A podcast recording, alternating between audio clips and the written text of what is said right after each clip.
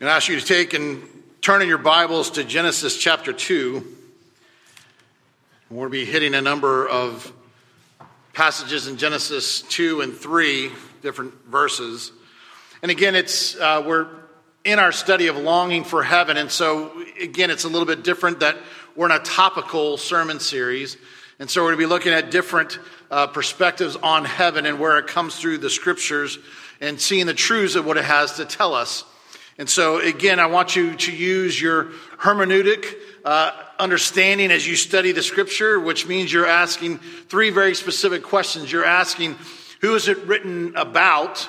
Who is it written to? And then who and how does it apply to us specifically? What do we get out of the principles that are given? So again, in these passages, we know it's Moses that's writing, and he's writing by the power of the Holy Spirit about our beginning patriarchs, and specifically Adam and Eve. And he's writing it to the people who have just come out of slavery, 400 years of slavery in Egypt. And now they're in the desert land, and they're trying to get to the place of the promised land.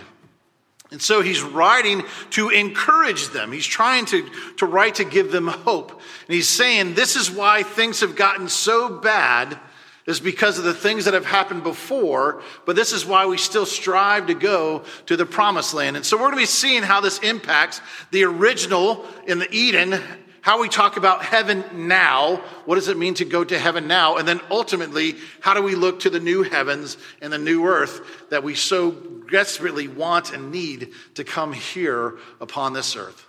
So that's the setting of where we're going today. And so we're going to look at the setting of Eden and its original purpose and what we did to mess it up. And so let's go to the Lord in prayer before we see the verses that he has for us this morning. Heavenly Father, it's your word that you've laid out to us, and you have revealed this to us by the power of your Spirit as you've given men throughout the ages the opportunity to write down your word. But Father, you still give us the Holy Spirit who is unchanging. And you give us the Holy Spirit today to come and to understand and to grasp. And then, Lord, we ask that you would allow it to be applied to us.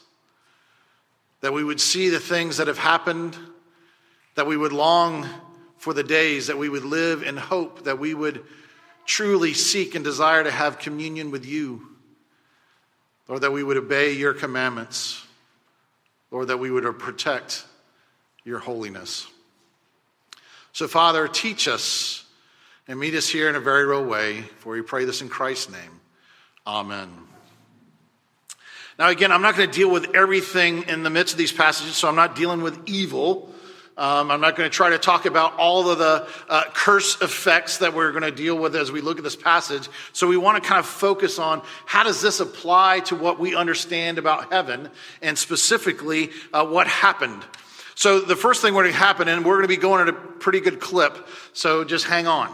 There's a lot here. So we have, first of all, the glory of Eden, and we have a divine sanctuary. So the first thing I want you to grasp and understand is that it is a pattern. So God gave into Eden the pattern of what we know in the rest of the scripture, whether it's the tabernacle, whether it's the temple, or even the new Jerusalem that's going to come down. We look at it from the perspective of the Holy of Holies, the place where God communes specifically with his people. And so even in the new heavens and the new earth, it's going to be a cube. And if you look at Revelations 21 and 22, it is that cube of the Holy of Holies. And it's where God will be with his presence with us in Christ and the Holy Spirit and God the Father. And so this is the pattern that's set out, first of all, in Eden. And it was a place where we were supposed to glorify and enjoy God forever. And so as it's a pattern, we also have to be reminded, though, even though it was sinless, there are still vulnerabilities in Eden. There are opportunities to have evil break in. I'm going to ask that you look at Genesis chapter 2, verse 7 through 9, and hear the word of the Lord. Then the Lord God formed the man of dust from the ground and breathed into his nostrils the breath of life. And the man became a living creature, and the Lord planted a garden in Eden in the east, and there he put the man whom he had formed. And out of the ground the Lord God made to spring up every tree that is pleasant to the sight and good for food. And the tree of life was in the midst of the garden, and the tree of the knowledge of good and evil. So we have this royal park that's given to us. And he tells us some very specific things in the scripture. The first thing, that it was beautiful. It was something that was pleasing to the eyes. And so it was something that God looked at and said was good, and it was very good. But it was also fulfilling from the perspective that God gave it there, and he said that the plants grew up and the trees, and it provided fruit. It was fulfilling. It was food for them to eat. And not just food, but they were to eat till they're full.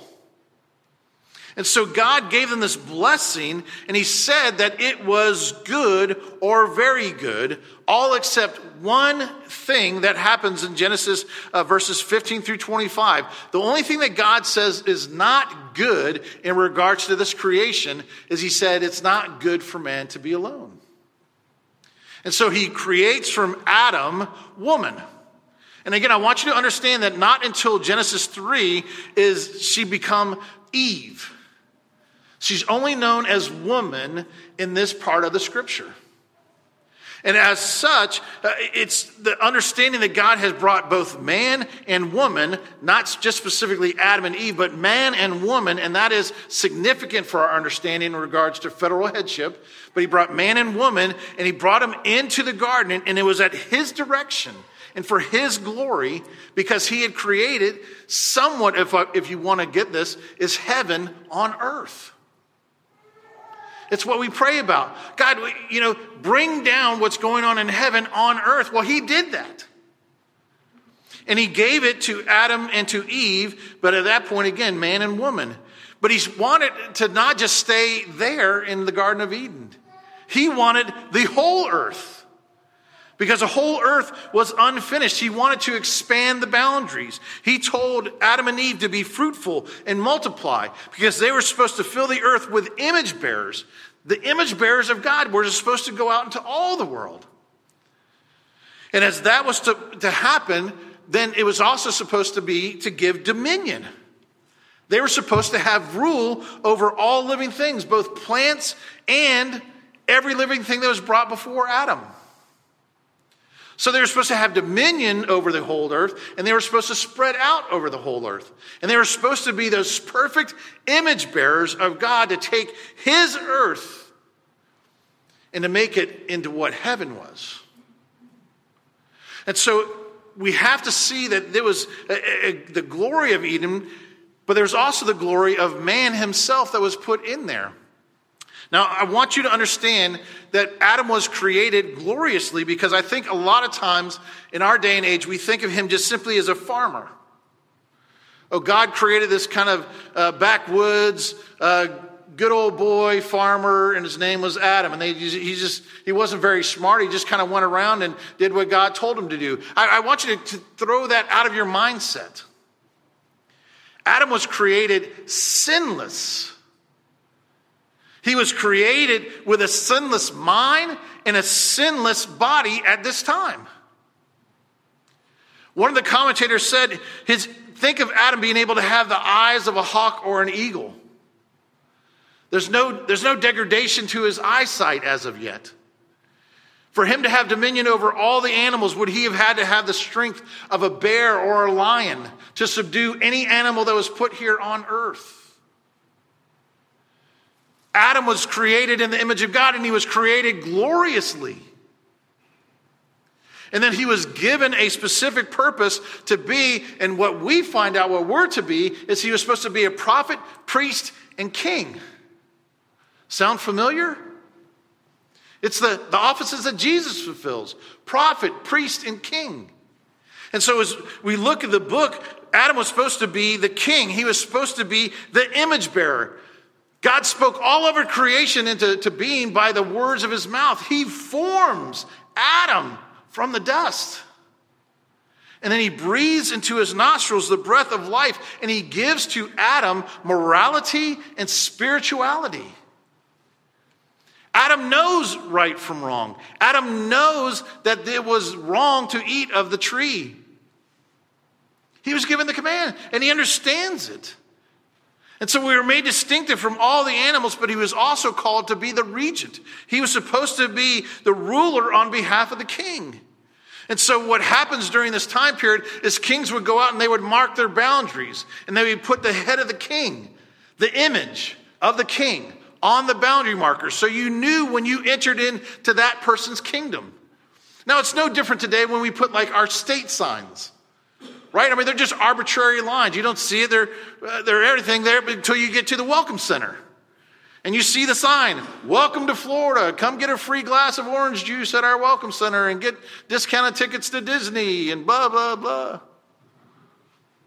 So we do it today. We have these boundary markers. But the difference is that God told Adam, hey, you're supposed to be my image. You're created in my image and you're supposed to continue. And as you go out and you continue to go forth into all the world, it's going to expand the kingdom. And people are going to know when they see you that they're in my kingdom. And so that's how God created him to be as a king. But he also created him to be a priest. Now, how do we get this? Well, one of the things that priests do is they have the communion with God. They're the ones that speak on our behalf to God. And so there was communion that was happening with Adam in the garden. We know that because it says that God came and spoke with him and walked with him in the Eden. In the garden when it was cool. And he would come and have that relationship. But one of the charges that he gives to Adam in regards to taking care of the garden is he says, I want you to take care of the sanctity of this garden.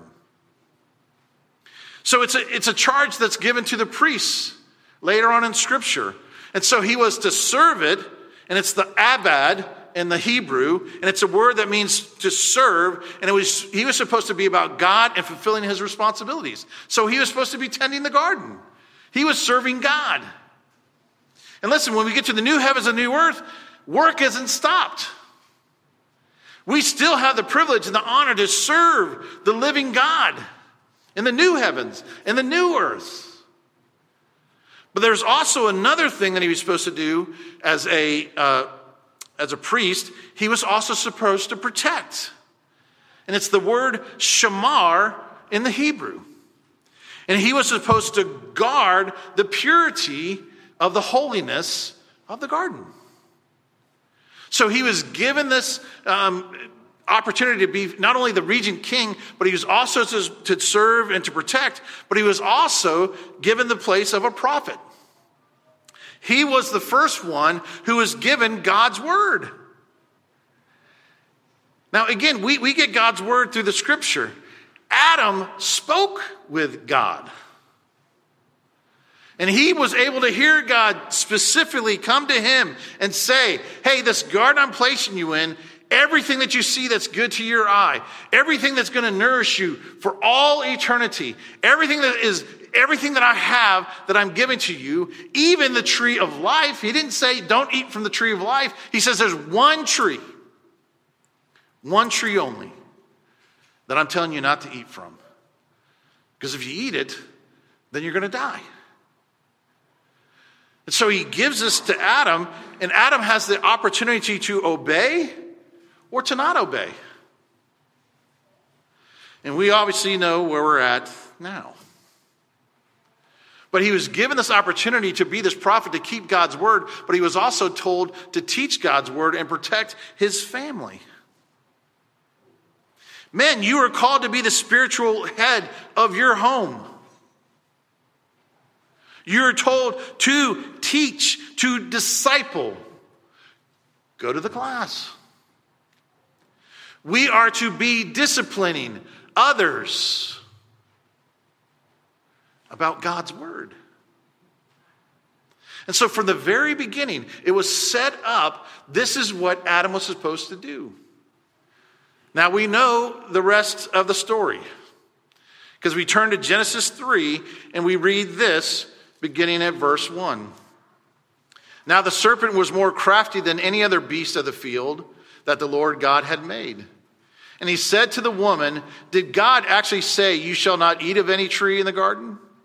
And the woman said to the serpent, we may eat of the fruit of the trees in the garden, But God said, you shall not eat of the fruit of the tree that is in the midst of the garden, neither shall you touch it, lest you die. But the serpent said to the woman, you will not surely die. For God knows that when you eat of it, your eyes will be opened, and you will be like God, knowing good and evil. So when the woman saw that the tree was good for food, and that it was delightful to the eyes, and that the tree was to be desired to make one wise, she took of its fruit and ate. And she also gave some to her husband who was with her, and he ate. Then the eyes of both were opened, and they knew that they were naked, and they sewed fig leaves together and made for themselves loincloths. See, we have an assault now on the glory that was given. So that Eden was given to be a heaven here on earth. Adam was glorified as an image bearer of God, but now there's an assault on the sacred. And again, we just talked about he was supposed to be a priest. So he was one who was supposed to be protecting the sacred things. Now there's a few things that should make you kind of go, huh. The first thing is it talks about a serpent. It's not necessarily a snake. So maybe the snake gets a bad rap here. And the tree isn't an apple tree. So if you say you don't like apples, it's not because of this. It doesn't say what kind of fruit was on the tree of knowledge of good and evil. But it's also something else, as it says that the serpent was more crafty than any beast of the field. And also, the serpent speaks. Now, God doesn't tell us any other animal is speaking that has come before Adam. Now, if you're Adam and you're supposed to guard the sacred and you're supposed to have dominion over all of creation, don't you think Adam at this point should have just cut the head of the snake off, or the serpent? Sorry. What are you doing talking to my wife? You're not supposed to be here. But Adam allows the serpent to come into the Holy of Holies. And not only come to the Holy of Holies, but then he begins to assault the Word of God. So Satan, in the form of the serpent, according to Revelation 12:9, he inhabits the serpent and speaks to Eve. And so therefore mars the thing that was created to be holy. But it doesn't stop, because the serpent now continues to talk to Eve. Now, let's not be too hard on her, because there's some things that Eve does very well in the midst of this passage. Because the serpent comes, and the first thing he does, and he doesn't attack the word outright, but he twists the word of God. This is why I want you to always be very careful, and why I gave you the warning last week of don't be one verse or one word theologians. Because it matters, the truth. And so here is the serpent, and he comes in and he begins to question Eve, and he says, did God say you're not allowed to eat of any of the trees in the garden? That's not what God said. But he comes and he just twists it a little bit. Now here's where Eve does okay. She corrects him. You're not right, Mr. Serpent. God said we can eat of any tree in the garden except this one. But she doesn't stop there. She adds to God's word. She modifies it. She makes it more than what God said. And there's a danger for us as well when we go beyond what God has said to us. For she goes and says, she told us, hey, he told us not even to touch it. Otherwise, we're going to die. Now again, Adam, if he was doing what he's supposed to do, now at least he should have cut the serpent's head off. But he doesn't. He allows the serpent to continue to speak. And so now the serpent not only twists the words, but now he mars the word of God itself. He says, you're surely not going to die. You know why God is doing this to you? Because he doesn't want you to be like him. Don't you want to be wise like God? You like God, you speak with him every evening in the cool of the garden. Don't you want to be like him? Don't you want to know what he knows? Because here's the thing. He doesn't want you to know everything. He wants to keep you down. And so Satan mars the word, and he says to her, the divine law that God has given to you is unreasonable. God is an unreasonable God. And so it says in the scripture that therefore Eve, or woman at this point, was deceived. Truly deceived by the serpent. But I want you to grasp and understand something, and this is probably the most worrisome to me, probably the most, this is truly could be the worst day ever in our creation, because what it says in Scripture, as Paul is talking to Timothy, is he says this about this passage, and Adam was not deceived. But the woman was deceived and became a transgressor. Now, here's what I want you to grasp and understand from this. So Eve was legitimately deceived by the serpent. So she saw that it was good. She desired it. She wanted to be wise. And so she's deceived by the serpent. She takes of the fruit and she eats it. But Scripture says Adam was not deceived. So why did Adam eat?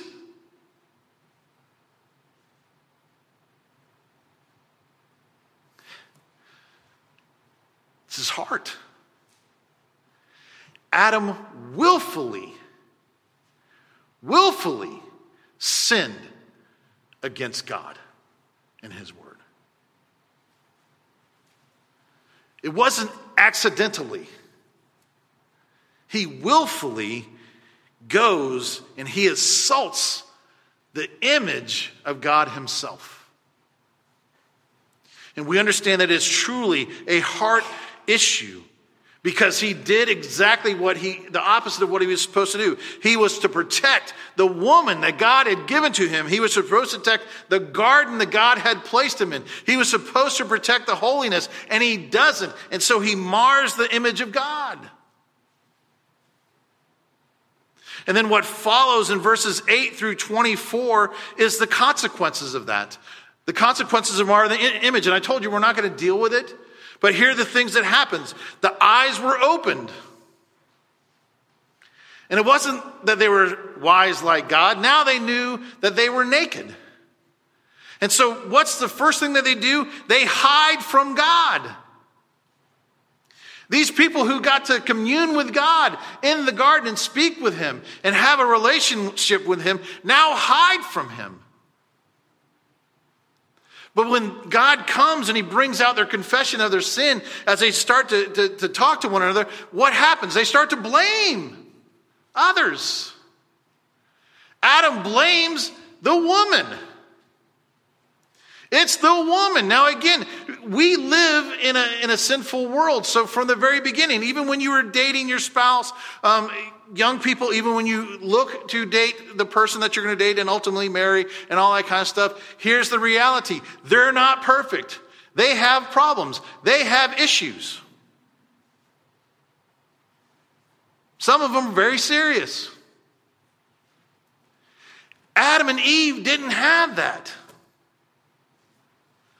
They had a sinless relationship. They were perfectly known by one another, and they perfectly loved one another until Adam chooses not to. And not only does he blame the woman, but he blames God. Hey, you messed up the whole system because you gave her to me. I would have been content with the animals. But no, you put me to sleep. You took out my rib. You brought me this woman. And look what she did. And what does Eve do? She doesn't say, it's all my fault, God. Take my life. Let my husband live. It wasn't his fault. No, it goes right down to the serpent. Hey, all those animals that you created, those living things, that was a bad thing, God. because he deceived me. And so now there's tension within relationships. And we deal with it all the time. And not only that, then he brings about curses. Curses upon the serpent, curses upon the woman, and curses upon the man, and curses upon the whole earth. No longer is it ever going to be able to be a heaven on earth that we go out and take forward. It's marred. Creation is messed up now. That's why the scripture tells us we long. It longs. It cries out, God, how long? And so we have this glory that's lost. Heaven's lost here on earth. But he doesn't leave us without hope. Because even in the midst of this, he automatically starts to say that the glory is going to be restored. And I want you to grasp and understand that the New Testaments, both of them start with a man being tempted. It's why we talk about federal headship, because there's the first Adam, who was put into the garden, sinless, and he fails. Fails to do what he was supposed to do, but we're given Christ, who becomes our headship in regards to righteousness. He is the one who comes not just as the second Adam, but he comes as the Son of God. That's why this is a big deal. It's a big deal for us to say, did Jesus come from a virgin girl? That's a big deal. Because if he doesn't come from a virgin, then he was marred just like the first Adam in his sin nature. He can't be the Savior. And he has to be truth. He has to be God. He has to be the one who gives to us his righteousness. Because the first Adam was created from dust, Jesus was the second Adam who was co-equal and eternal with God. And because of that, he comes and brings about restoration. And what does he do that the second Adam didn't? He destroys sin and death. All Adam had to do was cut the serpent's head off. Get out of here. And then he and Eve could have ran over to the tree of life. Boom. All of creation, heaven on earth for all eternity. But Jesus had to fix it. So he has to kill sin and death by going to the cross, by paying for our sins, taking death upon himself so that we wouldn't have to. And then he goes about, not only does he take care of those things, but he brings about restoration, making all things new. You are a new creation. And we're supposed to be transformed by the renewing of our minds, which means we need to be in the Word. We need to be praying, and we should be different than the rest of the world. I got to watch a very bad game yesterday with Neil. I'll say nothing else. But during some of those delays, they went to a game where the coach was at a school that should have not beaten the team that they beat, and they beat soundly. And they were interviewing this man, and he was talking about, and they were talking about why he brought his team together at midfield after the game. And they all knelt, and they prayed, and this man was able to say, because faith is a part of our culture on our football team. And we look beyond just football. And God has given me this place and this opportunity, this stage, to say how much he means for me. And I love my kids more than just for what they bring on the football field. He's different. He is bringing a part of heaven on earth. When we respond in love to other people's, we bring heaven on earth. We're being transformed into the likeness of the second Adam. And as that happens, then we recognize that, again, we're supposed to be doing the things that he did. And so there is the sense of we're supposed to be that high priest. We're supposed to have that communion with God. And you have it in prayer. And again, I think we think of prayer sometimes as boring. Is God really listening? Are my prayers really getting anywhere? But I want you to truly grasp and understand of all the religions, all the world religions, no one else gives you the opportunity to speak to God. Every other place, you're groveling. You're groveling before a God who you're crying out to and saying, please don't do bad things to me. Take my food, take my money. I'll come and do and go places each year for you. Just please don't abuse me. We have a God who told us in the prayer that we've already said, we get to call him Daddy. Dad, I've got some issues. Dad, I've got some things I want to talk to you about. And he hears you. Yes. Preach it, Rowan. But we have this opportunity where our personal relationship is restored to God. And he gives to us the Holy Spirit. There is something different about Christians. And as we are given the opportunity to have the Holy Spirit given to us, we are reminded that there is a sacrifice, the one perfect sacrifice. Because Christ loved and protected who? His bride. He protected his wife. And not only did he protect his wife, but then he tears the curtain from the top to the bottom. That's at that passage when he dies, the curtain's torn. The Holy of Holies is opened back up. No longer do we have to go through a priest. No longer do we have to kill animals. No longer do we have to spread blood and sacrifices. It's done. Because Jesus has paid the price. And then he allows us to be the prophets. Because he is always faithful to his promises.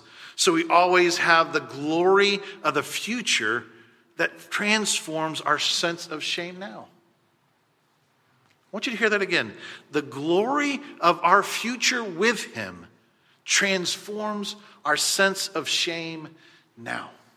Nothing you have ever done or will do if you are a Christian can separate you from the love of God. Nothing. Some of you need to hear that.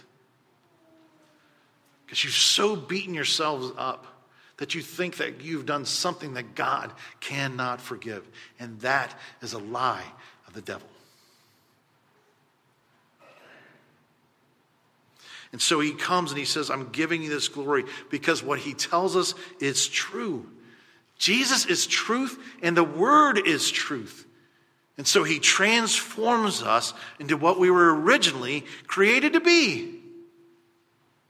Prophets, priests, and kings. And I want you to turn, we're closing now, but I want you to turn in your Bible. I didn't want to just put it up there, to 1 Peter chapter 2.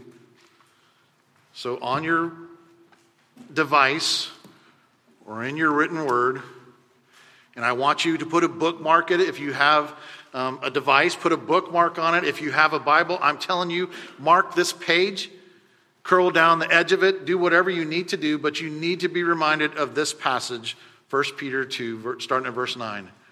But you are a chosen race, a royal priesthood, a holy nation, a people for his own possession, that you may proclaim the excellencies of him who called you out of darkness into his marvelous light. Once you were not a people, but now you are God's people. Once you had not received mercy, but now you have received mercy. Beloved, I urge you as sojourners and exiles, and that's what we are. We're sojourners and exiles, and we're to abstain from the passions of the flesh, which wage war against your soul, and keep your conduct among the Gentiles honorable, so that when they speak against you as evildoers. Now listen to that. Non-Christians will be speaking against us as evildoers. And we're here today. It's happening. But your conduct, that they might see your good deeds and listen and glorify God on the day of visitation. You are a part of bringing heaven to earth. So we have only lost paradise momentarily. Because of Jesus Christ, paradise will be restored on earth. And that is the hope. And that is our comfort for all who live in a sin-cursed world. Paradise is certain. And it's hope for all who put their trust in Jesus Christ. My prayer for you is, where is your trust? The desire would be to be in Jesus Christ and Him alone. Let's pray.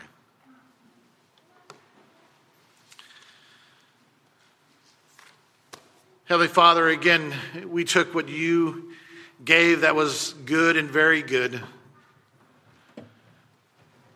And we as mankind fell in our duties and our requirements. And yet, even in the midst of us allowing your creation, your world, your image to be marred by sin, you still loved us and still love us today. And you pursued us. You clothed us. You protected us. But more than anything, you promised to us that there would become one who would be our Savior to pay for our death sentence, but who would give to us his righteousness, so that one day we would have the privilege, whether here in the earth that's now, or, Lord, I'd love for you to come back now. And to already establish the new heavens and the new earth, so that we can go back to your original plan, communing with you, serving you, seeing this world as an adventure that you've given to us to go out and glorify and honor you in all things. And Father, as you increase our desire and understanding and that longing for heaven, Lord, may you change our hearts and our minds about the people that are around us, Lord. Lord, that we would not be okay for people to be going to hell and we don't give a rip. Lord, may we pray for our neighborhoods. May we pray for our coworkers. May we pray for those people that we see in line at the grocery stores, or pray for the people that are at school with us or on our teams, that we would be given the opportunity to preach the gospel, that they might have the eyes to see and ears to hear and a heart to understand that they need the Savior, Jesus Christ.